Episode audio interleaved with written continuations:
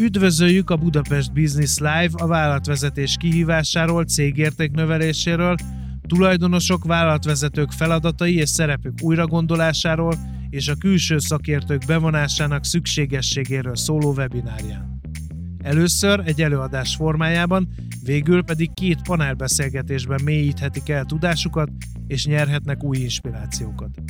Vendégeink között olyan üzletembereket, vállalkozókat köszönhetünk, akik személyes történeteken keresztül sok olyan információt adnak át, amiből közelebb kerülhetünk, hogy hogyan működhető egy cég sikeresen, hogyan növelhető egy cég értéke külső erőforrások bevonásának segítségével. Mindezt esettanulmányokon és konkrét gyakorlatok ismertetésével átadva. Az előadást az optimális menedzsment kialakulásának kérdéseiről tartja dr. Baranyai Gábor a Deloitte ZRT-től. Az első panelbeszélgetésben egy társaság kiszereléséről, értékesítéséről lesz szó egy külső menedzsment számára a Comtech Kft. esete által feldolgozva. Androidi Andrással, a Concord MB Partners partnerével és Varga Lajossal, a Comtech Kft. ügyvezetőjével. A második panelbeszélgetésen arra a kérdésre keressük a választ, hogy hogyan segít az interim management a generációváltás sikeres megoldásában. Lengyel Péterrel, az Interim Kft. ügyvezető tulajdonosával és Szűs Norbertel, a Northpoint Kft. üzletfejlesztési vezetőjével járjuk majd körbe a kérdéskört. Kezdjük tehát dr. Baranyai Gábornak, a Deloitte ZRT partnerének, az adó és jogi osztály vezetőjének az előadásával az optimális menedzsment kialakításával.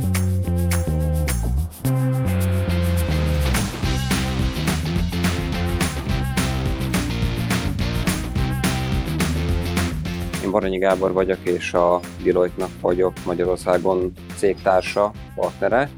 Azon belül is egy olyan szervezeti egységnek vagyok vezetője, amely kifejezetten családi vállalkozások, vállalkozó családok, egyéb magántulajdonban álló társaságok, cégcsoportok, illetve ezek cégcsoportoknak a tulajdonosait támogatja mindennapos munkája, illetve stratégiai tervezése során. Ezek a kérdések, amikkel foglalkozunk, ezek nagyon sokszor jogi, adózási aspektusokat vizsgálnak, de az sem ritka, hogy valamilyen tranzakciós folyamat során cég eladás vagy cég vásárlás során támogatjuk ügyfeleinket. Ugyanakkor nagyon széles az a spektrum, amin dolgozunk, és a mai előadás témája ezek közül talán leginkább a HR-hez kapcsolódott, HR tanácsadáshoz, de ahogy majd hamarosan látni fogják, Igazából ezek a kérdések tipikusan, ha szabad ezt a kifejezést használni, interdisziplinárisak, mert összemosódik a joggal, adózási kérdésekkel, vezetésszervezési problémák, kérdések megoldásával. A előadás címéből lehet sejteni az, hogy alapvetően a menedzsment kialakításának dilemmáival fogunk foglalkozni. Mielőtt ebbe belevágnánk, egy pár érdekes statisztikai adatot terveznek ismertetni. Ezek egy olyan kutatásból származnak, amelyeket mi a, a globális Deloitte szervezet készített, egyébként még a COVID okozta turbulenciát megelőzően. Alapvetően az a megfontolás vezérelt minket, hogy bármennyire is közszerűen hangzik, de érdemes felhívni rá figyelmet és tudatosítani ezt magunkban, hogy mind a versenyképesség megőrzése, mind a növekedési célok elérése szempontjából, de általában azt is mondhatnánk, hogy egyáltalán a vállalat létének megőrzése aspektusából a, a humán erőforrások bevonzása, megtartása, motiválása az kulcsfontosságú, és ennek ellenére sok esetben kihívásokat tartogat, és, és nem biztos, hogy optimálisan kezelt terület. A tanulmány, amit említettem, vagy a felmérés egy meglehetősen vaskos riportot jelent a gyakorlatban. Ebből csak néhány olyan adatot szemezgettünk a kollégáimmal, amik azt gondolom, hogy a mai téma szempontjából talán a, a legérdekesebbek. Rögtön az első kérdéskör a megfelelő minőségű, megfelelő volumenű munkaerő biztosításával kapcsolatban. Jól látszik, hogy a sok száz válaszadó szervezet döntő többsége durván kétharmada a toborzást, kiválasztás egy kritikus fontosságú területnek tartja, és mindemellett durván 5%-uk, egészen picit több, mint 5%-uk gondolja csak azt, hogy a vállalata ezt kimagasló eredményességgel végzi. Ennél még nagyobb arányban, 80%-ban adták azt a választ a, a részvevő cégek, hogy számukra a megtartás, tehát itt már nem a bevonzásról, hanem a megtartásról beszélünk, egy kulcsfontosságú terület, és az arányok itt is nagyon hasonlóak, épp csak egy picit jobb, alig több mint 10% mondta azt, hogy felkészültnek érzi magát ezen a területen. A szervezet iránti lojalitás kérdéskörével kapcsolatban a válaszadóknak szintén kb. 80%-a mondta azt, hogy a szervezet iránti kötődés erősítése az meghatározó jelentőségű. Szinte mindenki egyetértett azzal, hogy a szervezet iránti kötődés az egy mérhető és pozitív hatással bír a szervezeti teljesítményre, és megint csak egy ilyen 10% körül érték, 13% nyilatkozta azt, hogy teljesen felkészültnek érzi magát ennek az eredményes alakítására. És még a végén egy érdekesség a, a javadalmazási kihívással kapcsolatban. A részvevőknek durván fele foglalkozott a javadalmazási stratégiájának újra tervezésével. Ennek ellenére még ennél is többen, 64%-uk tervez erre a továbbiakban is fókuszálni, és ennek az oka az az, hogy nagyon-nagyon kevesen szegmenstől, mérettől függően 3-8%-uk gondolja azt, hogy a javadalmazási megoldásai azok tényleg kellően eredményesek, akár a munkaerő bevonzása, akár a munkaerő ösztönzése szempontjából. Jól látható tehát, hogy egy olyan dilemmáról, olyan kihívásról beszélünk, ami, ami gyakorlatilag cégmérettől, lokációtól, iparától függetlenül mindenhol nagyon releváns, ezért arra gondoltam, hogy érdekes lehet, hogyha megosztunk néhány olyan esetet, amivel mi itt konkrétan a magyar piacon foglalkoztunk, úgyhogy hoztam néhány olyan nevezzük esettanulmánynak, olyan ügyet, ami azt gondolom, hogy tanulságos, értelmszerűen anonimizálva. Az első kérdéskör, ami szinte minden generációváltás fontolgató cég esetében felmerül, Értemszerűen az egyik megoldandó probléma az lehet, hogyha nincsen következő generáció, nincs kinek átadni a céget, ez, ez azt gondolom magától értetődő problematika. A másik nagyon gyakori dilemma, hogy lenne megfelelő utód, de az utódban nincs hajlandóság, nincs affinitás arra, hogy tovább vigye a céget. A zárójelben feltüntetett példára lehet, hogy néhányan megmosolyogva azt gondolják, hogy nem életszerű, higgyék el, ilyen is előfordul. A harmadik probléma pedig, amit úgy szoktunk leírni, vagy úgy szoktunk rá hivatkozni, hogy fekete bárány effektus, amikor lenne hajlandóság az utódban, a következő generációban arra, hogy tovább vigyék a céget, de vagy nincsenek megfelelő képességeik mindenre, de azzal is találkozunk, és sajnos azt kell, hogy mondjam nem ritkán, hogy lehet, hogy elméleti szempontból ezek a képességek még meg is lennének, de az érettség hiánya, esetleg a nem megfelelő életvitel miatt mégis komoly fejtörést okoz, hogy rábízhatja a tulajdonos a következő generációra a, a cégét. Most annál a konkrét esetnél, amiről most fogunk beszélni, ott a tulajdonos kérés az az volt, hogy mivel nincs olyan gyermeke, aki tudná és szeretné továbbvinni a, a, a cégét. Minket kért meg, hogy kutassuk fel a számára leginkább alkalmas menedzsereket, akik át tudják, vagy aki át tudja venni a, a cég irányítását. A kutatás két irányba folyt, egyrészt külső szereplőket szondáztunk, másrészt már a cégnél dolgozó menedzsereket mértünk fel különböző képességek és egyéb szempontok alapján. Ezt gyakorlatilag úgy kell elképzelni, hogy azonosítjuk azokat a kulcsfontosságú területeket, eh, amiben jártasnak kell lennie az illetőnek, illetve amilyen képességekkel rendelkezni, rendelkeznie kell, és úgy kifejezéssel scorecardot képezve azonosítjuk a különböző területekre leginkább megfelelő jelöltet, és utána egy ilyen komplex felmérés alapján választotta ki ebben az esetben is a, a tulajdonos azt a szemét, aki egyébként a cégnek később a, az első számú vezetője lesz. Egy ilyen folyamat egyébként azért is nagyon hatékony, mert képzésre is lehetőség van. Tehát kiderül, hogy milyen területeken szükséges tovább fejlődnie az illetőnek. Egyébként ebben a konkrét esetben az illető menedzser számára a tulajdonos egy, egy részvénycsomagot is átadott, motiválva őt a továbbiak vonatkozásában. Másik jellemző probléma a döntéshozatali szabadság korlátozása. Ez rendkívül tipikus, és gyakorlatilag abban nyilvánul meg, hogy a tulajdonos alapító tipikusan fél a kontrollvesztéstől, ezért ahogy ebben az esetben is történt, kulcsfontosságú tervezési, stratégiai és operatív információból is kizárta a, a top menedzsereit. Ennek a jellemző következménye egyébként azt, hogy a tulajdonos teljesen operatív jellegű feladatokat is ellát, összemosódik a tulajdonosi, stratégiaalkotási és az operatív menedzsment feladatkör. Ebben, a, ebben az ügyben az volt a nagyon pozitív, hogy az illető tulajdonos ezt felismerte, volt probléma tudata, úgymond, arra kért meg minket, hogy határoljuk el a stratégiai és az operatív feladatköröket, mindezt tegyük meg üzletáganként, úgyhogy ezt a menedzsment tagokat bevonva egy, egy interjú folyamat során a tulajdonos aktív hozzájárulásával végeztük el, és utána mediátorként kommunikálva a döntéshozó menedzserek és a tulajdonos között alakítottuk ki a további működésnek a tervét. Érdekességképpen hozom, hogy itt egyébként a, a tulajdonosnak volt egy olyan saját ötlet elképzelése, hogy a legfontosabb menedzsereinek ad egy-egy üzletágat, ebben a konkrét cégben ugyanis jól elhatárolható különböző üzletágak voltak, és volt közöttük néhány olyan kisebb, amit a menedzserek gyakorlatilag megkaptak, és ennek a hasznából részesültek.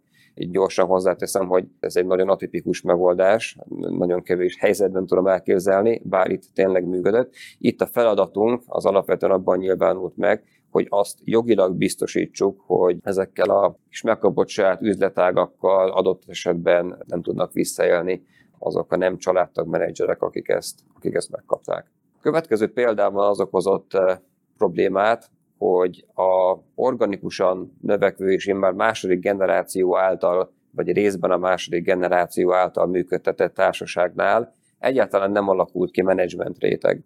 Ennél a cégnél négy tulajdonos volt, a két alapító, testvérek, és az ő két gyermekük. A operatív jellegű feladatokat is teljesen kontrollálta az egyébként akkor már, már 70 éven felüli két tulajdonos. A két gyermek kapott egy-egy területet, ezeket jól átlátták, de a cég teljes működésére igazából nem volt egy mélységre rálátásuk. A említett organikus növekedés miatt és a tudatos tervezés hiánya következtében egyáltalán nem volt a négy családtagon kívül menedzsment réteg, ami még nagyobb problémát okozott, hogy az sem volt letisztázva, hogy a tulajdonos menedzserek közül ki mit csinál, ami kicsit azt eredményez, hogy egy picit mindenki csinált mindent. Ugye a tapasztalat az azt mutatja, és a tankönyvekben is ez van leírva, hogy ez nagyon ritkán működik, ebben az esetben sem működött. Úgyhogy itt a feladatunk az az volt, hogy kialakítsuk a döntéshozatali folyamatokat, feladatokat, elhatárolt felelősségi köröket, és azonosítsuk ezek közül azokat, amiket lehet delegálni középvezetői menedzser szintre, amit persze létre is kellett hozni.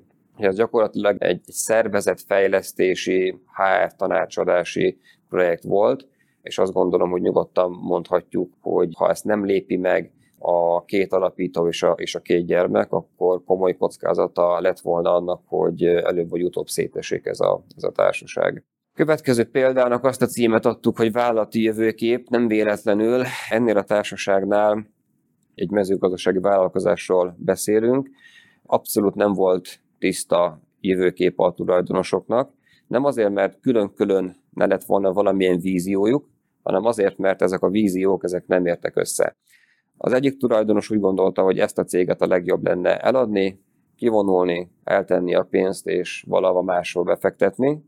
A másik tulajdonos úgy gondolta, hogy ő szeretne tulajdonos maradni, viszont nem szeretne effektíve belefolyni ennek a cégnek az irányításába. Gyakorlatilag ez a munkavégzés nélküli passzív jövedelemszerzés volt az ő stratégiája és volt egy olyan tulajdonos, akinek pedig az volt a víziója, hogy ebből a családi vállalkozásból egy sok generáción állít, átívelő cégcsoportot kell létrehozni, amit mindig a következő generáció vitt tovább.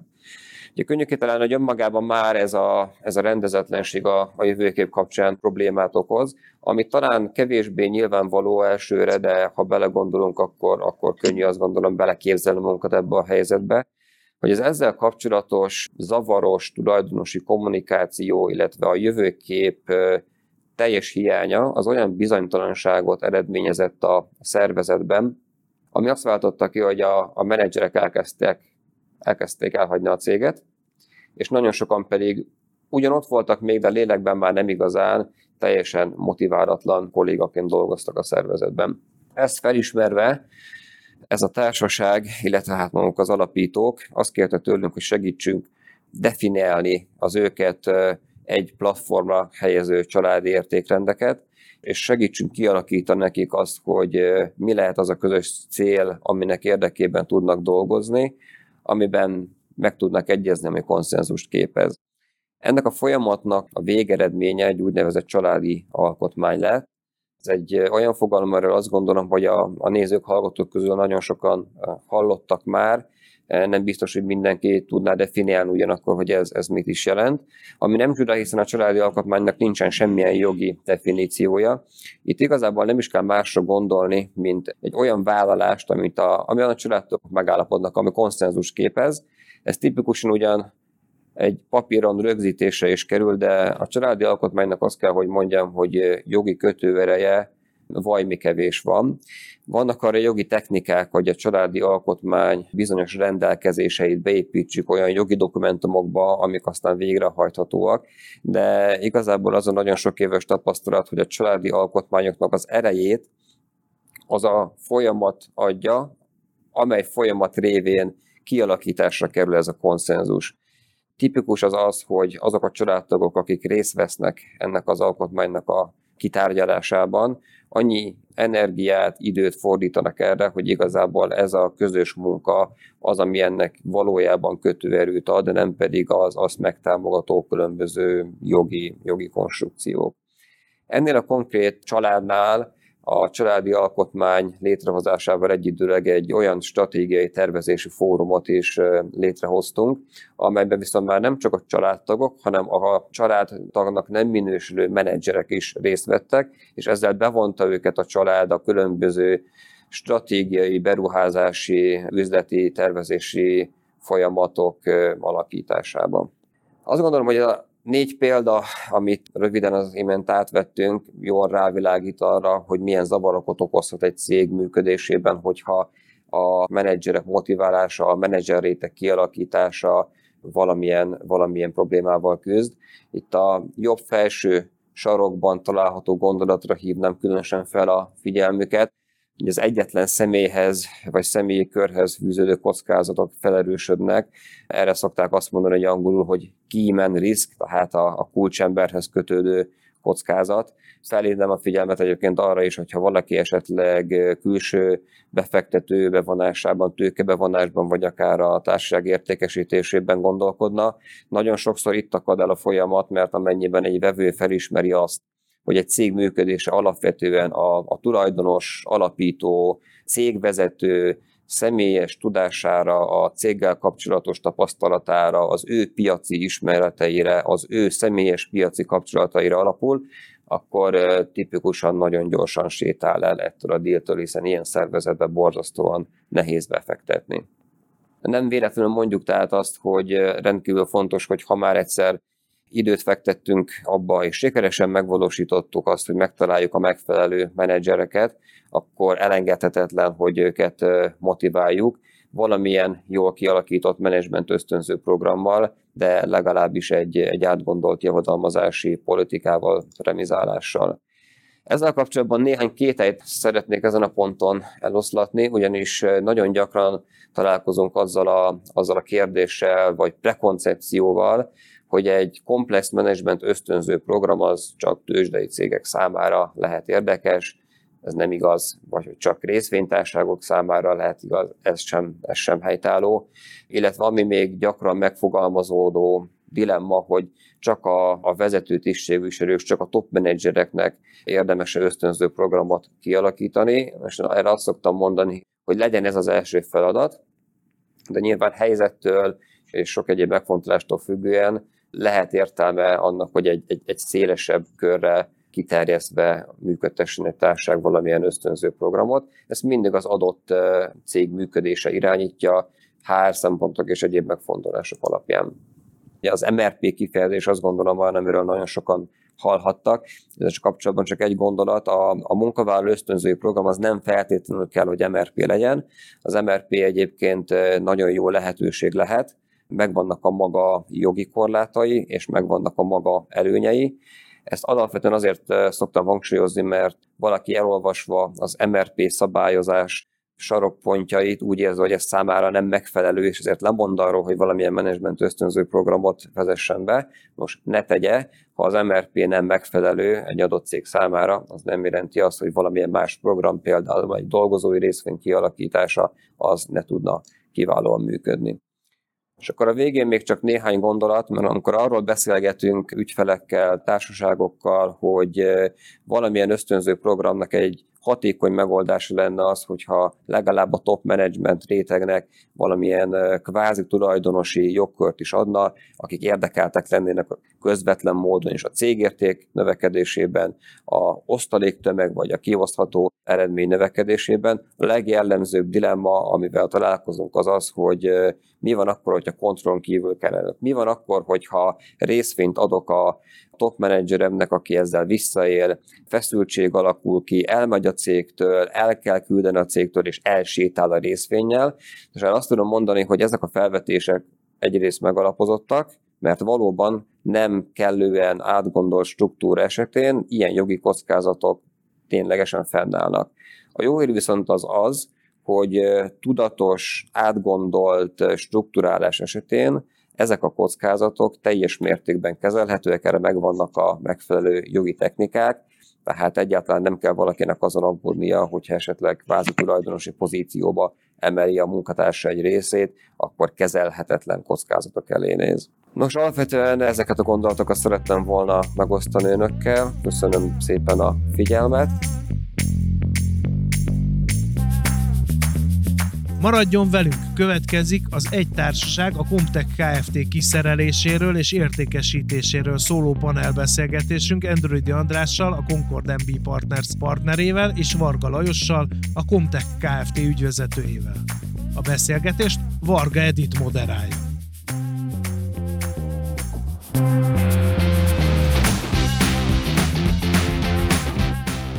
Gyakran előfordul a hazai KKV szektorban, hogy a tulajdonosnál koncentrálódik a cég vezetése, és legfeljebb egy pénzügyest vesz fel maga mellé, ez pedig jelentősen korlátozza a cég növekedését. A Comtech esetében felismerték, hogy érdemes menedzsmentet fejleszteni, méghozzá egy független menedzsmentet kialakítani. Egy kívülről jövő menedzsmentnek adták el a tulajdonosok a céget, ez a buy-in, amit egyébként Budapest bankos finanszírozásból jött létre, Elsőként a tanácsadót kérdezem Endrődi Andrást, hogy mennyire gyakoriak a menedzsment általi cégvásárlások Magyarországon, hol van ennek nagyobb hagyománya, irodalma?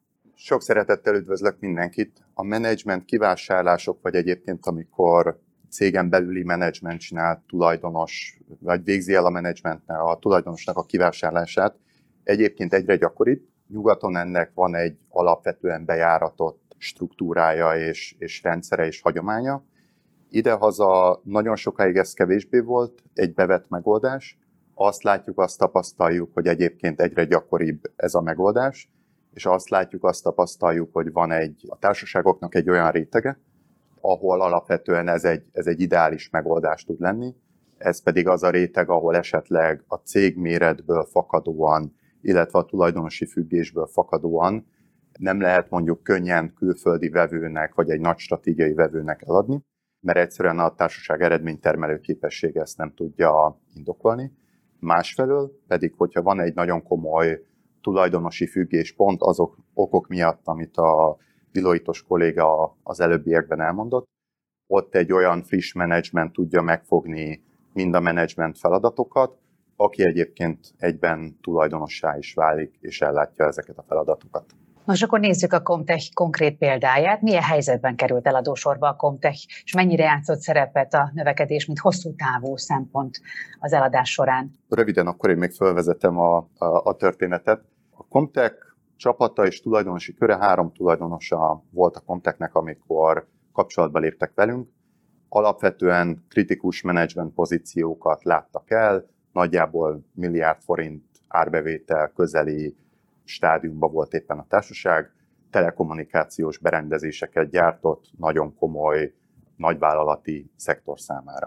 A menedzsment csapatban összetett helyzet volt, mint, mint minden helyzet összetett, de volt egy olyan gondolkodás, talán három kulcs tényező volt. Az egyik az, hogy, hogy a, a jövőkép tekintetében és a, a menedzsment csapatnak az aspirációi, tulajdonos menedzserek aspirációi, azok, azok más-más szinten voltak egyfelől. Másfelől érezték azt, hogy van egy olyan paradigmaváltás, ahova ők eljutották ebbe a méretbe a társaságot, de ahhoz, hogy a társaság a jövőben is sikeres tudjon lenni, ahhoz már egy, egy más méret, egy más kompetencia rendszer kell, és ennyiben ők zseniálisak voltak, hogy időbe látták és felismerték ennek a, ennek a szükségét. És a harmadik tényező pedig az volt, hogy érkezett egy külföldi megkeresés, egy akvizíciós megkeresés egy, egy külföldi vevőtől, ami indokolta azt, hogy mindenképp, tehát az volt a katalizátor az egész folyamatnak, indokolta azt, hogy, hogy tanácsadót vonjanak be. Ekkor kezdtük el a, a közös munkát, megismerni a csapatot. A nemzetközi vevő lehetősége méretből fakadóan is, és egyébként a komoly tulajdonosi menedzsment kitettség miatt ez, ez nem volt megvalósítható, de amikor ez a gondolkodás elindult, akkor, akkor érett úgy a gondolkodás, hogy ezen esetben keressünk más megoldást. Mi házon belül, mint Concord MB Partners hiszünk a, a menedzsment kivásárlások, mint megoldásnak a, a lehetőségébe és ennek a, a potenciális sikerességében.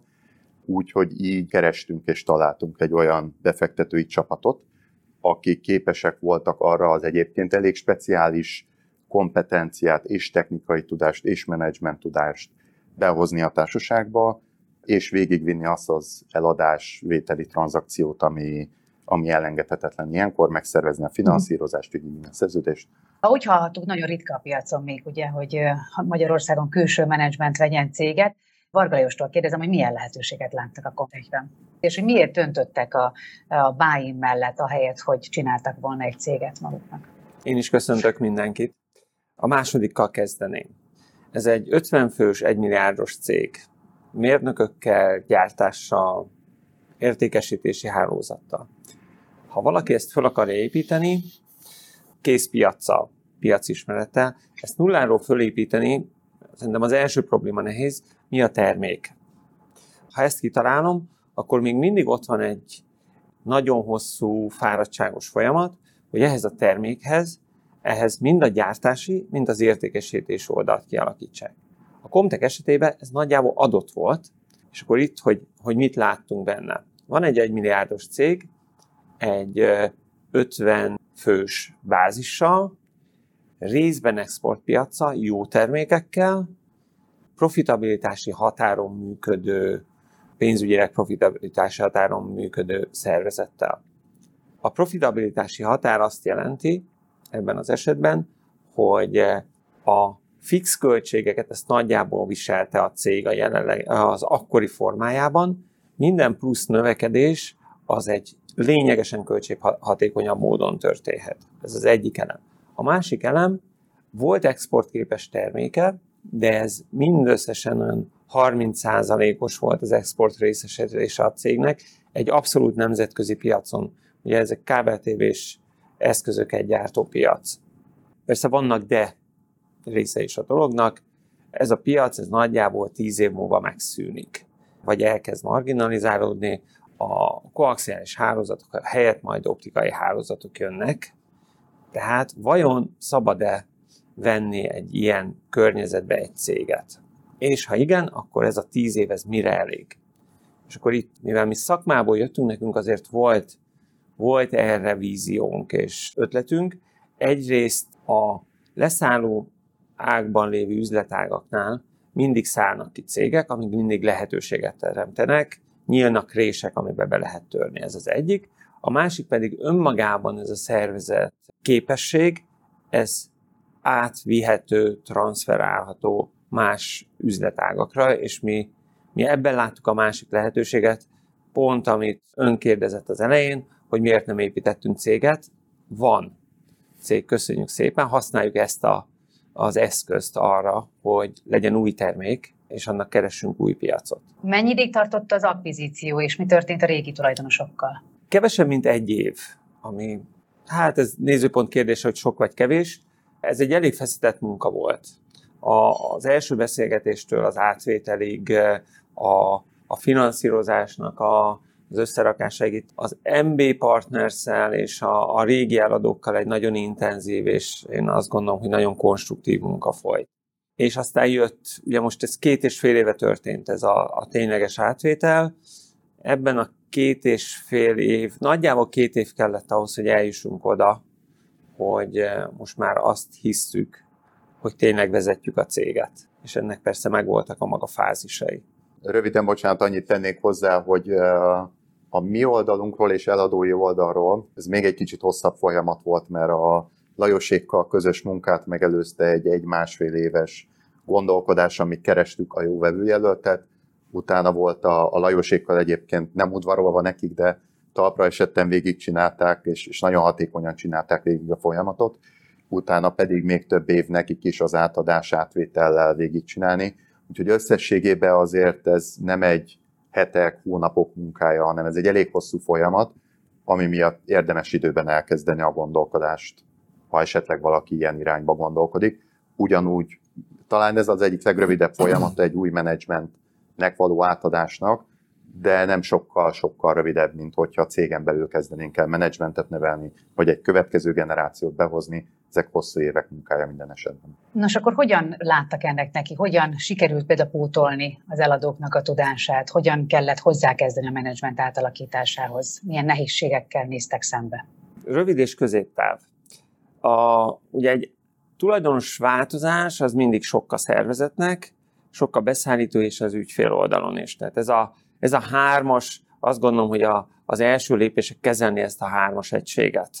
Megnyugtatni a szervezetet, biztosítani a vevőket a folyamatosságról, talán a beszállító oldal ilyen szempontból a legkönnyebb, ugye ott vagyok én vásárlói pozícióban, tehát ha továbbra is vásárolok, akkor béke van.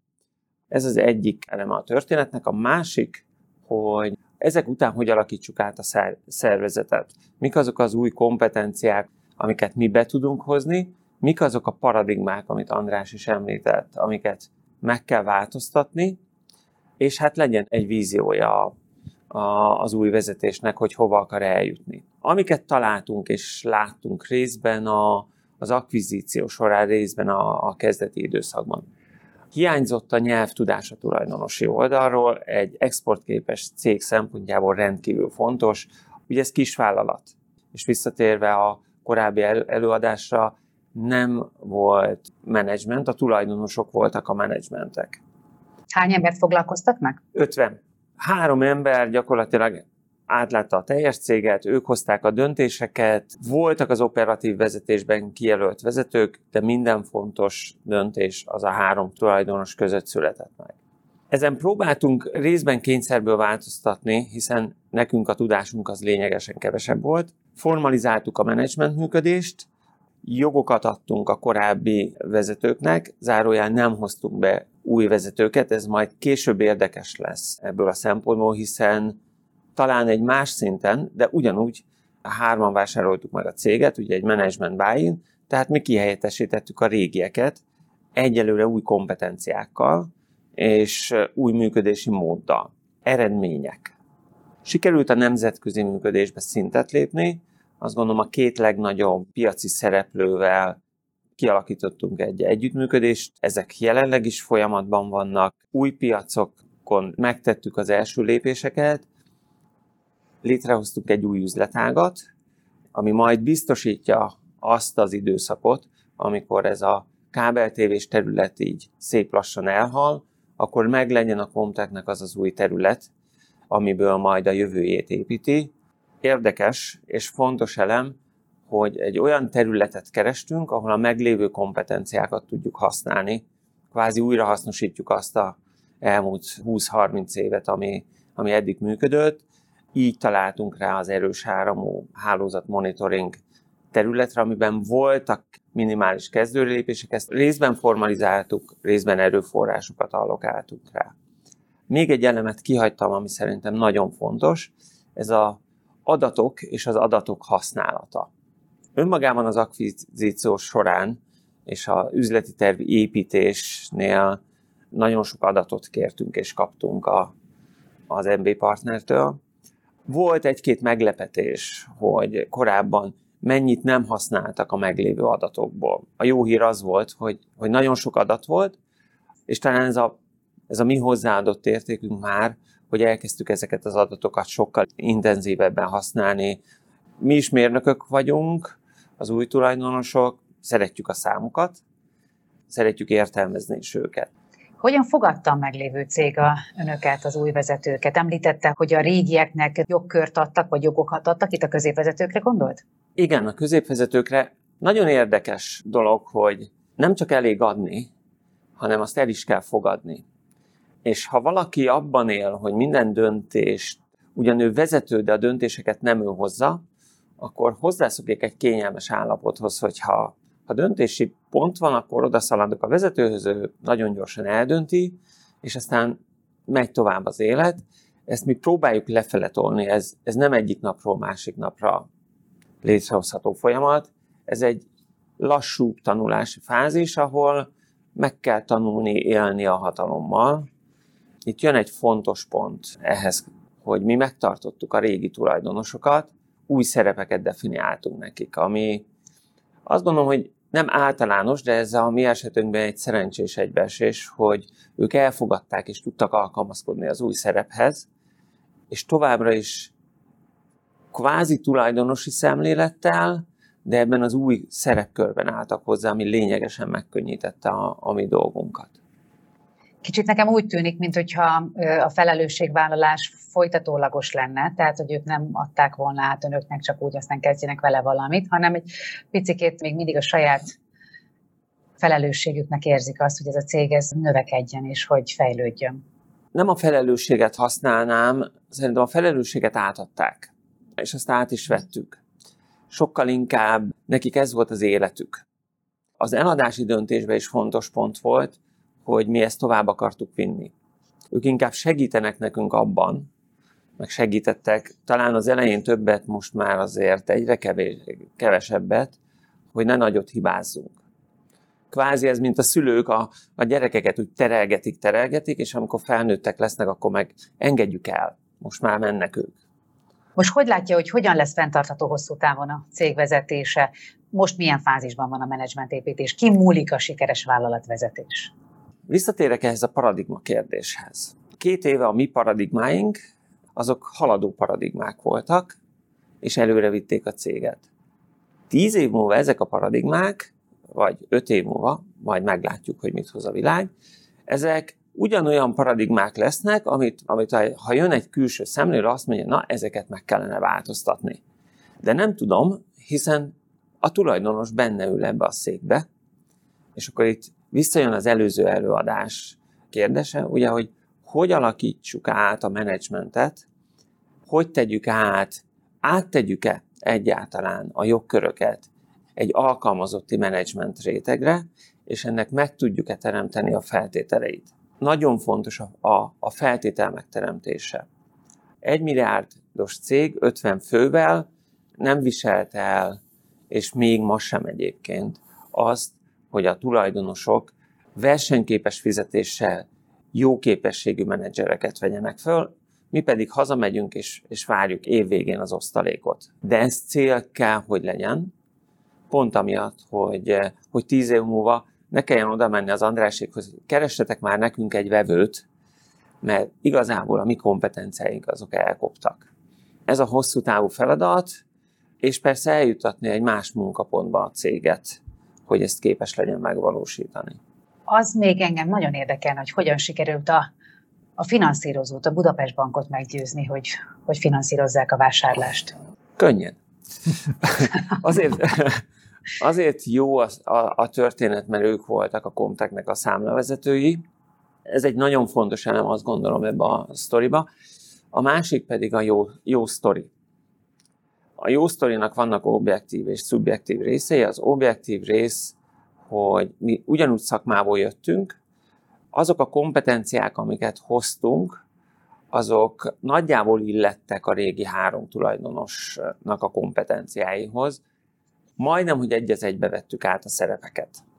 Az objektív részhez tartozik a multiháttér, hogy mi nem egy cégnél nőttünk föl, hanem, hanem volt több céges tapasztalatunk, volt vezetői tapasztalat.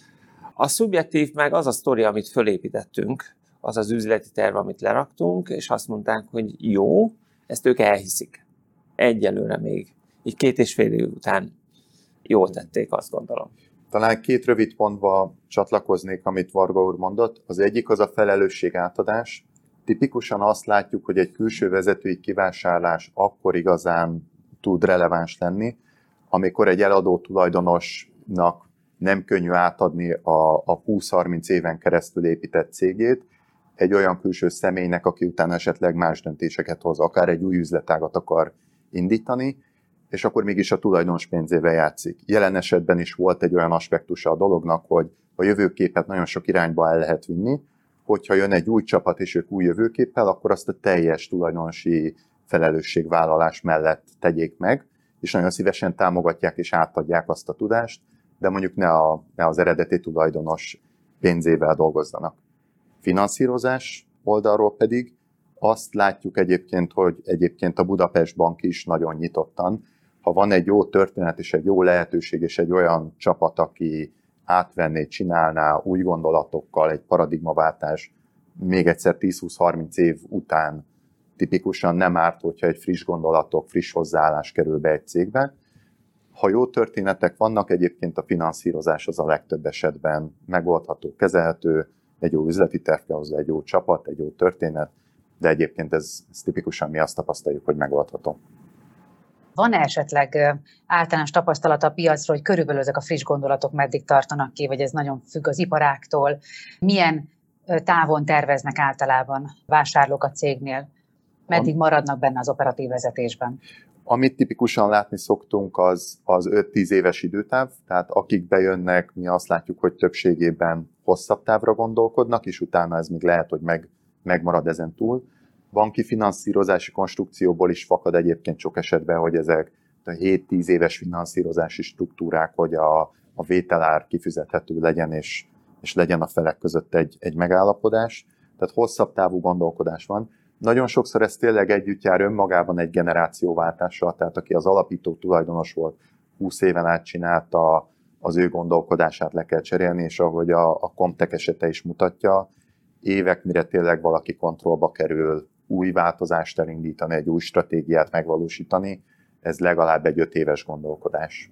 Még egy fél mondat erről a hány évente, az én felnőtt gyerekeim, ők a 20-as éveik közepén végén járnak, hát mi egész komoly beszélgetéseket folytatunk arról, hogy hogy kell egy céget vezetni, meg mi az a vállalati kultúra, amiben én szeretnék élni, és amiben ők szeretnének élni. Ezek jó viták, de nem értünk egyet.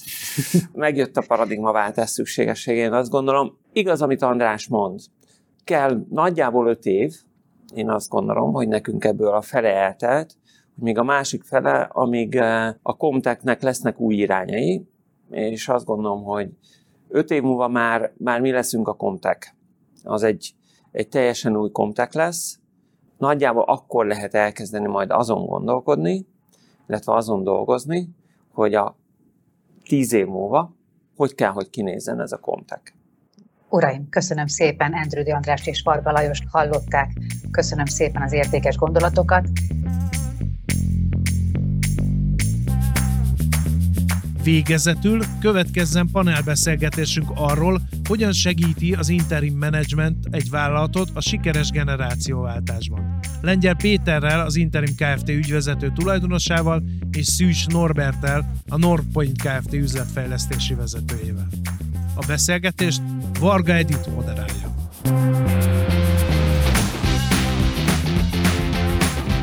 Lengyel Péter az Interim Kft. ügyvezető tulajdonosa, és Szűs Norbert a Northpoint Kft. üzletfejlesztési vezetőjét köszöntöm ebben a beszélgetésben. Arról beszélgetünk, hogy miért jutottak arra az elhatározásra, hogy interim menedzsereket vonnak be a cég működésébe, milyen tapasztalatokat szereztek az elmúlt időszakban. Norbert, hogyan kezdődött az együttműködés? Mi volt az az első impulzus, amikor felmerült a gondolat, hogy interim menedzsert kellene bevonni a cég működésébe, igénybe venni egy interim menedzsert? Talán ott kezdődött az egész, amikor egy olyan beruházás megvalósításához, vagy beruházás elkezdéséhez érkeztünk, amik, amihez úgy éreztük, hogy nincs meg a, tehát hiányoznak kompetenciák. Ez egy olyan beruházás volt, amit úgy ítéltünk akkor, hogy egy viszonylag, ez egy egyszeri alkalom, ehhez egy szakembert nem tudunk felvenni hosszú távra, mert hogy nem lesz rá szükség. Ezzel kezdődött, vagy itt, itt, itt jött a, az a felismerés, hogy talán egy interim menedzserre lenne szükségünk, aki ezt a, ezt a problémát megoldja. Ez egy Látok ilyet korábban? Csináltunk ilyet korábban, csak ez méretében, tehát nagyságrendben sokkal nagyobb volt, mint az előzőek, és úgy gondoltuk, hogy ehhez, ehhez szükség van valaki, aki, aki ebben segít. Ez egy projekt finanszírozásnak az előkészítése volt, illetve lebonyolítása volt, és ekkor kerestem meg az Interim Kft-t, és innen ezzel kezdődött a, a kapcsolatunk. Ennél a konkrét projektnél ráadásul pont a Péter volt az interim menedzser, aki, aki ezt a projektet nálunk végigvitte. Akkor Lengyel Péter meg is lett szólítva. Egy vállalkozás életében melyek azok a szakaszok, amikor célszerű lehet interim menedzsereket felvenni, mint sem saját menedzsmentet építeni? Születéstől a halálig gyakorlatilag nincs olyan pont, amikor ne lehetne erre szót keríteni. A születésnél ugye azért, hogy minél a születés után természetesen, azért, hogy minél kisebb erőfeszítéssel, minél hamarabb eljusson egy olyan pontra, ahol már saját lábra állva tud a cég tovább fejlődni. Később, amikor minden jól megy, és vagy talán nem annyira jól megy, de kiderül, hogy mi hiányzik a céghez, az igazi továbbfejlődéshez, akkor is kellenek olyan tapasztalatok, tudások, amik nincsenek meg az adott pillanatban a cégben, de nem is feltétlenül végig a cég életében attól kezdve örökre lesz szükséges. Tehát például, amikor a fejlődésben eljutnak odáig, hogy létre kéne hozni valami, egy új gyártósort, egy új üzletirányítási, vállalatirányítási rendszert kéne bevezetni, ezek nyilván olyan tudásokat igényelnek ezeknek a létrehozása, ami csak ideiglenes, és aztán működtetni már egészen más tudásokat, kompetenciákat igényel. És akkor... Tehát olyan folyamatokról beszél, ami, amíg egyszeriek egy cég életében bevezetni egy számlázási rendszert, controllingot, minőségbiztosítási rendszert? Abszolút, tehát a, a bevezetés és a működtetés, a megteremtés és a működtetés, ezek teljesen más tudásokat, kompetenciákat, tapasztalatokat igényelnek vezetői szinten. Az interim menedzser azért jó, mert mert ő már rendelkezik ezekkel a tapasztalatokkal, ezt első nap vagy második nap, hogyha már tudja, hogy hol a bejárat, második naptól kezdve tud termelni, tud értéket átadni a, a cégnek, és csak addig van ott, ameddig a konkrét feladatot el nem látta. Viszont addig, mintha belső lenne, ott dolgozik, és életét és vérét és izzadságát cég érdekében Na, azt majd megkérdezzük Norbertet, hogy neki is ez a véleménye, hogy ezek az interim menedzserek ennyire életüket és vérüket adják a cégért, de előtt hadd kérdezem még egy picit, hadd feszegessem ezt a kérdést, hogy miért jobb egy KKV-nak interim menedzsert foglalkoztatni tanácsadó helyett? Mert végül is mind a két esetben olyan tudást vagy kapacitást vesz az ember, ami házon belül nem megoldható. Így van. Én nem kívánok tanácsadókat megbántani, de azért azt látjuk, hogy egy tanácsadó alapvetően bejön, érdeklődik, és az a feladata, hogy véleményt adjon, ötleteket adjon, ezeket általában kötve, fűzve adja át, és a helyi menedzsment meg, ha tetszik nekem, mint a tanácsadó leírt, akkor valósítsa meg. Ezzel szemben az interim menedzser sokkal kevésbé osztja az eszet, hanem beül és végig csinálja. Tehát ugyanúgy, mint hogyha bármilyen vezetője lenne a cégnek, ő ott dolgozik, és, és megcsinálja azokat a végrehajtja, irányítja a szükséges folyamatokat annak érdekében, hogy az a feladat az, az végre legyen hajtva. Végig ott van. Nem időnként megjelenik és megnézi, hogy na vajon hol tart a projekt, hanem, hanem ő, ő végig ott van. Ehhez ráadásul mi még, még egy pluszt adunk, nevezetesen nem engedjük el az interim menedzser kezét, hanem folyamatosan segítjük, támogatjuk. Tehát eh, a mi cégünknek ez a kultúrája, hogy minden interim menedzserrel együtt adunk egy projektmenedzsert is, akiről ráadásul igyekszünk gondoskodni, hogy olyan tudású vagy megközelítő olyan tudása legyen, mint a, az interimnek, és ennek következtében ez a projektmenedzser és az interim között tudhat lenni szoros együttműködés, tudja az interimet segíteni, és egyben tudja a megbízóval is folyamatosan tartva a kapcsolatot, figyelni arra, hogy, hogy tényleg a, a projekt sikeres legyen, és elérje azt, amire leszerződtünk. Kik mennek el Magyarországon interim menedzsernek, Norbert önnek? Mi a tapasztalata önhöz? Milyen kollégák érkeztek, és hogy mitől alakult ki lojalitásuk a céghez, miközben pontosan tudják, hogy átmeneti időre vannak foglalkoztatva? Több különböző interim menedzsert is alkalmaztunk az elmúlt, elmúlt időkben, és, és egyébként nagyon különbözőek voltak. Tehát én nem tudok rá egy olyan sablont mondani, hogy ki az ideális interim menedzser, vagy milyen az ideális interim menedzser. A különböző projekteknél teljesen különböző emberekkel találkoztunk. Egy pár szót mondanék esetleg a mi cégünkről, hogy jobban kontextusba helyezzük a, az egészet.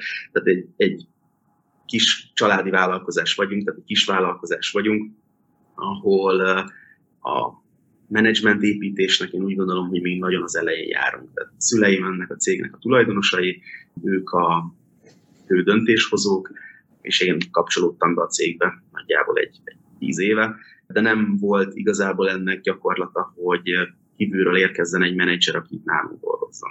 Tehát még egy picit próbálnék válaszolni az előző kérdésre is, hogy a, a interim menedzser és a tanácsadó közötti különbségre. Tehát hozzánk oda jött volna egy tanácsadó, aki ad egy dokumentumot, vagy egy, egy elkészült tervet arra, hogy mit kellene csinálni, milyen embert kellene felvenni, hogy kellene átalakítani a szervezetet.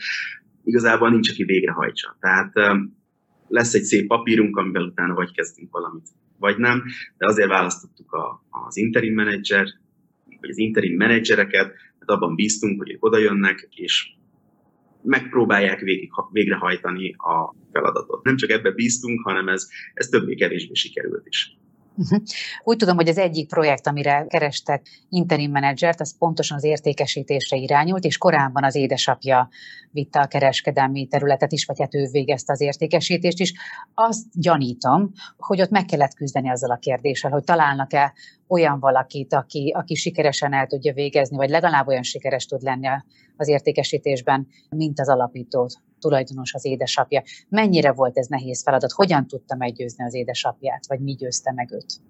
Hát ez egy borzasztóan nehéz folyamat volt szerintem. Abban az esetben, ami csak meghirdettünk volna egy, egy pozíciót, hogy keresünk egy key account vagy egy bármilyen értékesítőt, vagy értékesítési vezetőt, én ezt akkor úgy gondoltam, hogy ez egy teljes biztosan halálra ítélt feladat lett volna. Nagyon döcögősen indult. Ebben az esetben ennél a projektnél kaptunk az Interimtől egy olyan menedzsert, aki korábban multinacionális cégeknél foglalkozott értékesítéssel és vezető értékesítő volt, és alapvetően ő alakította ki annak a körülményeit, hogy hogyan is kellene a mi cégünknél értékesíteni, hogy, hogy kellene ennek az értékesítésnek kinézni, és ezek után kerestünk egy, egy értékesítési vezetőt, akinek ma már az a feladata, hogy gyakorlatilag édesapámtól ezt a értékesítés funkciót teljesen átvette. Kontroll nyilván megmarad, nyilván megbeszélik hetente egyszer, hogy hogy is zajlott a, mi történt az elmúlt héten, de nem arról van szó, hogy édesapámnak kell minden egyes ügyféllel találkozni és elkészíteni az árajánlatot. Ez ugyanaz, amiről az előbb beszéltem, hogy az interim azért megy, hogy kialakítsa az értékesítés új rendszerét, megalkossa azokat a folyamatokat, szabályokat, amitől sikeres lesz, vagy sikeresebb lesz, vagy átadható lesz az értékesítés irányítása Nordi édesapjától valaki másnak. És akkor fejeződik be az interim feladata, amikor ráadásul erre megtalálta, kiképezte azt az embert, aki ezt majd utána már az új folyamatokat végig fogja vinni. És amikor már úgy gondoltuk, hogy véget ért az interim feladata, de mondjuk egy olyan probléma történt a vezető értékesítőnkkel, vagy értékesítési vezetőnkkel, amit mi nem tudtunk megoldani, akkor az interim visszajött, és megpróbálta elsikálni a, a problémákat, vagy megoldani a problémákat, és tűnik, hogy sikerült, hiszen ennek már nagyjából két éve volt. Tehát, hogy ez nem egy folytatólagos szerződés volt, vagy együttműködés, hanem szólt egy bizonyos időre, aztán ő elment a cégtől, és aztán visszajött bizonyos projektekre újra és újra? Igen, ez az interim menedzser akkor visszajött két napra, és helyre tette, amit úgy gondoltunk, amiről mi úgy gondoltuk, hogy ekkor tévútra ment. Adja magát a kérdés, hogyha az időszak után, amit az interim menedzser a cégnél tölt, értékelik a munkáját, és, és nem végzett kifejezetten jó munkát, vagy nem, nem volt akkora hozzáadott értéke, akkor felmerül a kérdés, hogy miért volt szükség rá. De ha jó, akkor meg az a, azt merül fel, hogy miért nem foglalkoztatják állandóra. Miért nem marad a cégnél tovább? Hát, ha szabad nekem elő válaszolnom először, legtöbbször azért, mert túlképzett. Ahogy mondám, ez a dolog, ez másról szól, valaminek a kialakításáról, és nem valaminek a működtetéséről. Ennek ellenére nem kevésszer fordul elő életünkben, hogy a, az interim menedzser és a cég nagyon megtetszenek egymásnak. És bizony ezt mi úgy hívjuk, hogy bentragadó interim menedzser, amikor tudnak, mert hiszen a, a, a cégek azért hál' Istennek jó részük, főleg ha még egy interim is segítette őket, jó úton haladnak, fejlődnek tovább, és nagyon gyakran előfordul, hogy újabb és újabb olyan feladatok jönnek elő a cég életében, amire bizony az adott interim menedzsernek a korábban megszerzett tapasztalatai, plusz a már az adott cégnél megszerzett friss ismeretei bizony predestinálják, hogy hát, hát akkor miért nem marad ő bent értékesítési vezetőnek, pénzügyi vezetőnek, bárminek, ahol nem csak az adott projektet kell végrehajtania, hanem már komoly állandó megbízása van, de hát emellett bizony még jönnek elő az újabb és újabb feladatok, amiket meg kell oldani. Nincs semmilyen mértékben kőbevészve az, hogy nem lehet egy interim alkalmazott ugyanannál a cégnél, erre megvan a lehetőség, de, de alapvetően nem erről szól a történet. Milyen a költsége egy adott időszakra egy ilyen interim menedzsernek nagyságrendileg? Mondjuk ahhoz képest, csak viszonyításképpen inkább csak, hogy legyen elképzelésünk arról, hogy milyen foglalkoztatni egy ilyen interim menedzsert, ahhoz képest, hogy mondjuk fölvennénk az adott pozícióra egy menedzsert. Ma már ugye mindent tudunk forintban, filérben mérni, gyakorlatilag nagyon könnyen összemérhető, és nem lehet kijelentést tenni, hogy az egyik drágább, a másik olcsóbb. Sok tényező van, ugye az interim menedzser megbízási szerződéssel van ott, nem is ő van ott, hanem mi vagyunk ott, és mi vagyunk az interim menedzserrel szerződésben, ezek általában napi díjas szerződések, csak és kizárólag a ledolgozott napokra szólnak, tehát szabadság, betegségre nem számlázunk, és ráadásul az esetek jó és egyre növekvő részében ezek nem állandó időre, tehát heti öt napra szóló menedzseri feladatok vagy megbízási szerződések, hanem tudjuk ezt korlátozni. A mi interim menedzsereink jó része maximálisan képes és alkalmas arra, hogy csak heti két napot, háromszor két órát egy héten. Tehát nagy rugalmassággal állunk hozzá a feladatokhoz, és, és így aztán ez még akár sokkal olcsóbbra is kijöhet egy vállalkozás számára, mint alkalmazni valakit. Abban az esetben csak óradíjat hasonlítunk össze, én egyértelmű választ tudok rámondani, hogy sokkal drágább. De, ahogy Péter is mondta, viszonylag rövid időre alkalmaztunk uh, mi is interim menedzsereket, illetve heti néhány napra. Tehát nem egy állandó munkavégzésről volt szó, ahol viszont valószínűleg olcsó volt, mint hogyha erre az elejétől fogva felvettünk volna olyan szakembert, akinek ehhez képes elég tudása és tehát szaktudása lett volna ki dönt alapvetően, hogy melyik menedzsert veszik föl ön, vagy az édesapja? Az elején közösen döntöttünk, az első esetben közösen döntöttünk, a végén, végén inkább én. Leginkább az én feladatom a cég szerkezetének az átalakítása, vagy az átalakításnak a, a tervezése, és így ez az interim menedzser foglalkoztatás is nagyjából hozzám került. Én azért dolgoztam olyan nagyon boldogan a Norbival, mert ő úgy jött be hogy elmesélte azt a történetet, hogy, hogy az ő cégük az így néz ki, vannak a szülei, meg van ő, és itt bizony egy generációváltásnak előbb-utóbb le kéne zajlani, és nem tiszta, hogy ebből mi az, amit ő neki kell csinálnia, mi az, amit a jövőben apukáék fognak csinálni, és hogy lehetne ezt a kettőt áthidalni. És akkor kezdjünk el azokról a, a dolgokról beszélgetni, amik lukak a kompetenciákban, mi az, amit biztos, hogy a jövőben a Norbi nem akar, mert tudni tudná, de nem akar betölteni, mi az, amit szülei szeretnének esetleg hosszabb távon megtartani, és akkor nézzük meg, hogy, hogy az, ami a kettő között van, azokat hogy lehetne megoldani, hogy lehetne olyan tudást, tapasztalatot behozni a cégbe, amitől az majd jól fog működni. És hát például ilyen volt a, az értékesítés, ilyen volt egy ilyen HR-rel kapcsolatos feladat, ilyen az ERP, tehát több olyan lépés Nézzük feladatot. végig, bocsásson meg, hogy Norbert, hogy milyen területekre vettek föl interim menedzsereket, milyen területeken alkalmazták ezeket a külső embereket? Az első a finanszírozás szervezés volt, ami egy viszonylag egyszerű projekt volt, utána következett a vállalatirányítási rendszer bevezetés, vagy hát ennek, a, ennek az előkészítése, a felmérése, hogy egyáltalán mire van szükségünk, az értékesítés, átalakítás, amiről a legelején beszéltünk, és um, voltak megoldandó HR problémáink, ami az szintén tanácsadóra, vagy hát egy interim menedzserre volt szükség, hogy ezt, ezt megoldjuk. Tehát, hogy az idők során több különböző probléma jött elő, aminek a megoldásához így alkalmaztunk interim menedzsereket. Nagyon érdekes volt hallani az előző előadásokat, mert egy picit ilyen állatorvosi lónak érzem most hirtelen a mi cégünket. Nagyon sok területet, nagyon sok problémával szembesülünk szerintem, amiket az előzőekben hallottunk. Én úgy gondolom, hogy mi viszonylag a folyamat elején járunk, tehát egy ilyen lassú generációváltást terveztünk, vagy tervezünk végbe vinni. Tehát nem arról van szó, hogy a szüleim egyik napról a másikra szeretnének kivonulni a cégből, és, és ezt átadni, vagy, vagy akár értékesíteni a, az egészet. Keressük azokat a területeket, ami, am, amikhez hozzá kell nyúlni és meg kell oldani, menedzsmentet építeni, tehát az operatív feladatokat, amennyire lehet leépíteni a tulajdonosokról, mint, mint rólunk. Bízunk benne, hogy a, a, a közeljövőben ezekkel a lépésekkel szépen haladni fogunk előre. Én azt gondolom, hogy nagyon érdekes történet, nagyon bátor és innovatív eset az önöké, és hát a generációváltás Farvizin ez mindenképpen megoldásokat mutat. Van esetleg még olyasmi, amit itt a beszélgetésben szeretnének elmondani, mert ha nem, akkor átadnánk a terepet a kérdéseknek.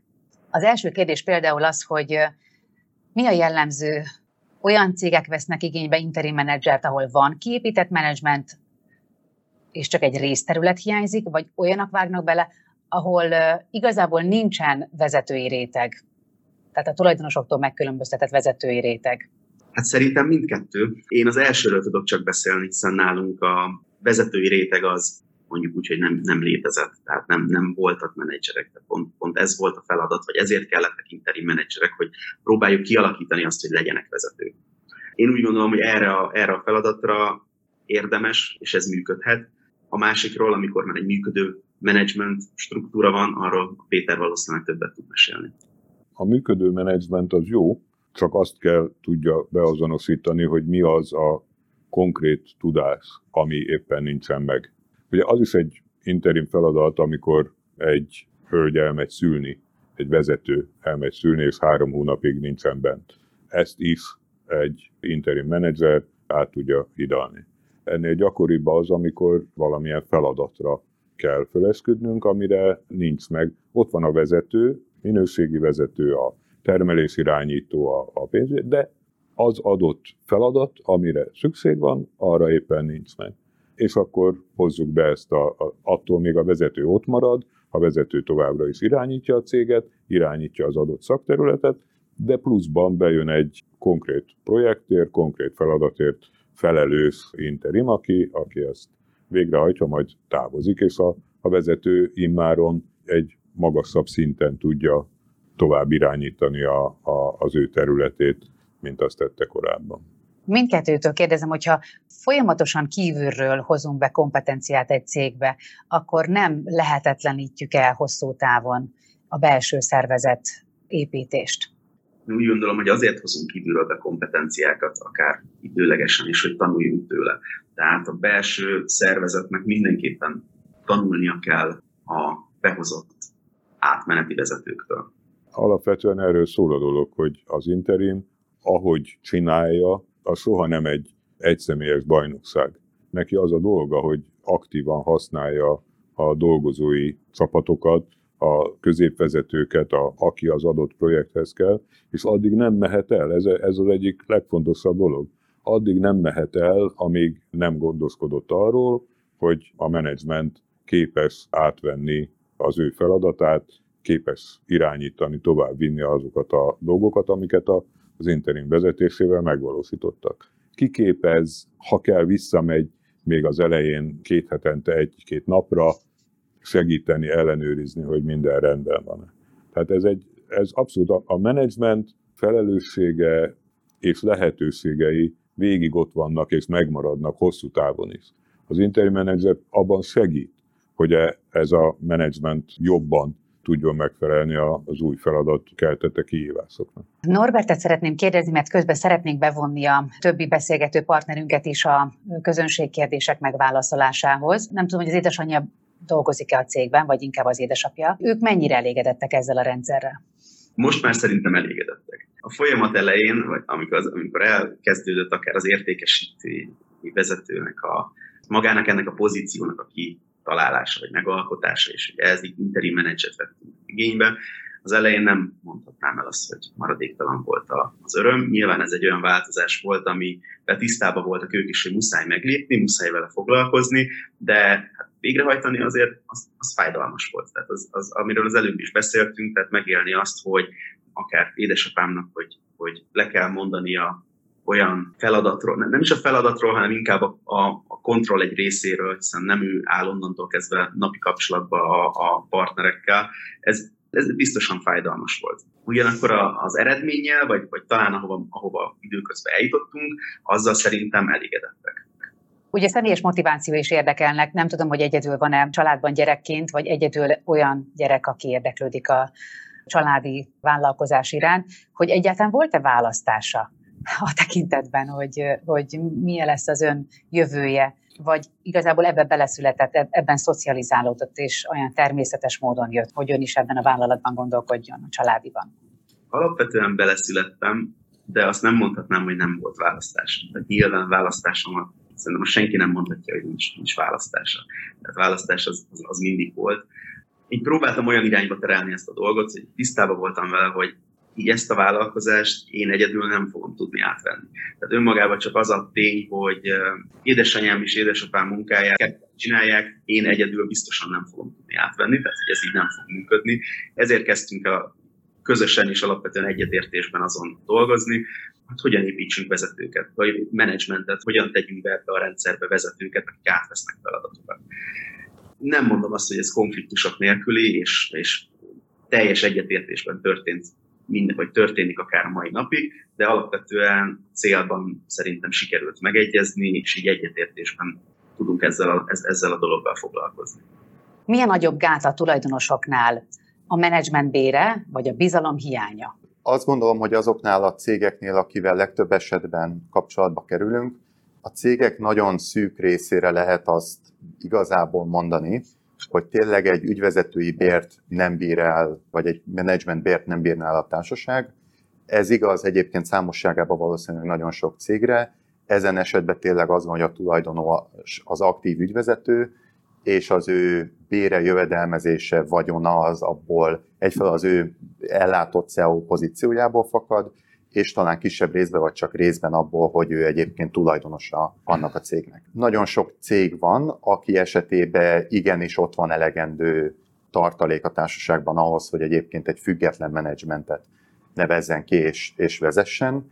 Ez egyébként tényleg nem olcsó, azt én egy pillanatig nem állítom, de hogyha eljön az az élethelyzet a tulajdonos világában, ahol akár kompetencia, és mert a cégnek már nem ő a jó ügyvezetője, hanem, hanem valaki más kéne behozni, vagy az ő életkorából, élethelyzetéből fakadóan, vagy preferenciája alapján mondjuk már többet szeretne pihenni és kevesebbet dolgozni, akkor ugye be kéne hozni, és be lehetne hozni menedzsmentet. A kihívás, az, az sok esetben azt látjuk, hogy ez egy bizalmi kérdés, mert aki 20-25, és akkor picit provokatívan akár, aki 20-25 éven keresztül megtehette volna, de nem adta át a, a székét és a teljes döntési jogköröket menedzsmentnek, annak utána nagyon sokszor ez tényleg nehéz már meglépnie és, és megugrani ezt a feladatot. Egy finomítást tennék bele, és, és akkor átadom a szót a, a, a provokatív felvezetés után a, a kollégáknak, hogy az önmagában értelemszerűen helyes és jó, hogyha egy tulajdonos aktívan részt vesz a cége életébe, és bizonyos döntésekbe ő szerepet vállal, ő akkor egy aktív tulajdonos, ez, ezzel önmagában értelemszerűen semmi baj nincs. A kérdés az, és erről, amikor készültünk a konferencia, erről beszélgettünk Varga úrral, hogy az az igazi nagy kihívás, hogy föl tudja a tulajdonos ismerni azt a váltást, hogy életkorából, élethelyzetéből, szükségességből fakadóan most már, most már neki tényleg be kell hozni egy új menedzsmentet, mert ez idő, ezt, ezt megvalósításra, erre energiát kell szánni, ez nem fog egyik pillanatról a másikra menni. Két gondolat. Az egyik, azért azt nem mondjuk, hogy eh, ha valaki tulajdonos, attól nem jó vezető. Hiszen vannak olyan vezetők, akik nem tulajdonosok, és egy adott céget elirányítanak 10, 15, 20, 25 évig. A másik, és hogy a kérdésre válaszoljak, abszolút az a nagyobb probléma, hogyha nincs bizalom. Ha nincs bizalom, nem fog működni. Az azt jelenti, hogy bármilyen döntést is hozna a operatív vezető, azt a tulajdonos megkérdőjelezi, ha esetleg kockázatot váll, akkor nem várja ki. Nem kap majd elég időt a vezető arra, hogy bizonyítsa azt, hogy neki igenis igaza volt. Nem engedi hibázni, túl gyorsan megszületik majd egy döntés arról, hogy vagy visszahelyezem magam, vagy cserélek egy másikra, és akkor mekkora a tanulási fázisa annak, hogy belássam, hogy nem biztos, hogy mindig a vezető, a kiválasztott vezető a rossz, lehet, hogy az én hozzáállásomon is kellene változtatni. Hogyha alkalmaznak egy tanácsadót, akkor az túlságosan, hogy is mondjam, szenzitívnek tűnik, hogyha annyira belefolyik a, a családi vállalkozás és a család mindennapjaiba. Nehéz-e meggyőzni, vagy átfordítani a, a tulajdonosokat, hogy adjanak nagyobb betekintés, és hogy e tekintetben például bizalommal legyenek a külső tanácsadó iránt. Hát nem csak tűnik szenzitívnek, hanem az is, és egyébként valóban nem könnyű adott esetben elfogadni azt egy, egy alapító tulajdonos cégvezetőnek, hogy valaki kívülről olyan pozícióba kerül, hogy belelát a, a cég is, adott esetben a, a, a család működésébe is. Nyilván azért azt látni kell, hogy ennek a szakmának megvannak a maga játékszabályai. Azt gondolom, hogy attól senkinek sem kell tartania, hogy egy, egy tanácsadó ezzel a helyzettel idézőben visszaélne, vagy hogy ne lenne kellőképpen, kellőképpen diszkrét. Ha valaki történetesen ügyvéd, mint hogy például én, akkor ennek aztán különös kötöttségei vannak. Önmagában ugyanakkor én azt gondolom, hogy ezek a szabályok, vagy az erre való utalás magában nem elég, ez nyilván mindig egy, egy bizalmi viszony kell, hogy legyen, de hogyha ha hasonlattal lehet élni bármennyire is távoli, ha valaki beteg, akkor előbb-utóbb orvoshoz kell fordulni. Senki nem szeret a fogorvosi székben ülni, de vannak olyan élethelyzetek, amikor ez, ez elkerülhetetlen, és akkor tipikusan jobb megelőzni a problémát, mint valami nagyobb gonddal megküzdeni később. Úgyhogy gyakorlatilag annyit tudok mondani, igen, ez egy nagyon nehéz helyzet, sokszor fájdalmas folyamatokon kell végigmenni, ez gyakran jár feszültséggel, nem egyszer sírással, hogyha mondjuk egy családi alkotmány kidolgozására gondolkodunk, de nem meglépni, az valószínűleg még nagyobb fájdalommal jár.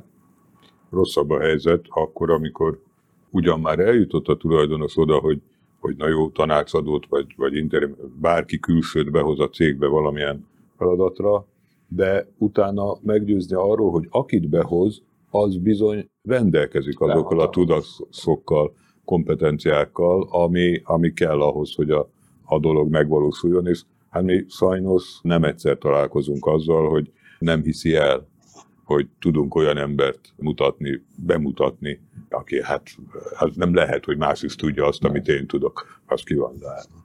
Tehát ez, ezen is gyakran át kell tudni rendülni. Ezek Picit nem... ilyen mediátoroknak is tűnnek önök nekem. Kicsit kvázi pszichológusi tevékenység. Jelentős része.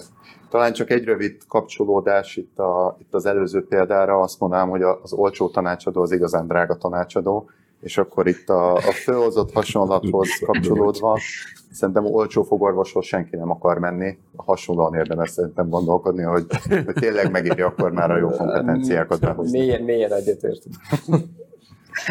Egy, egy kicsit a másik oldalról én úgy gondolom, hogy ez egy tanulási folyamat. Tehát aki az elmúlt húsz évben nem osztott meg senkivel semmilyen információt, az biztos, hogy nem úgy fog működni, hogy megérkezik kívülről egy, egy tanácsadó vagy egy interim menedzser, és a következő naptól akkor megoldódik minden. Tehát ez szerintem ennek időt kell szánni. Nálunk ennek nincs kultúrája, tehát ezzel nem kell meglepődni.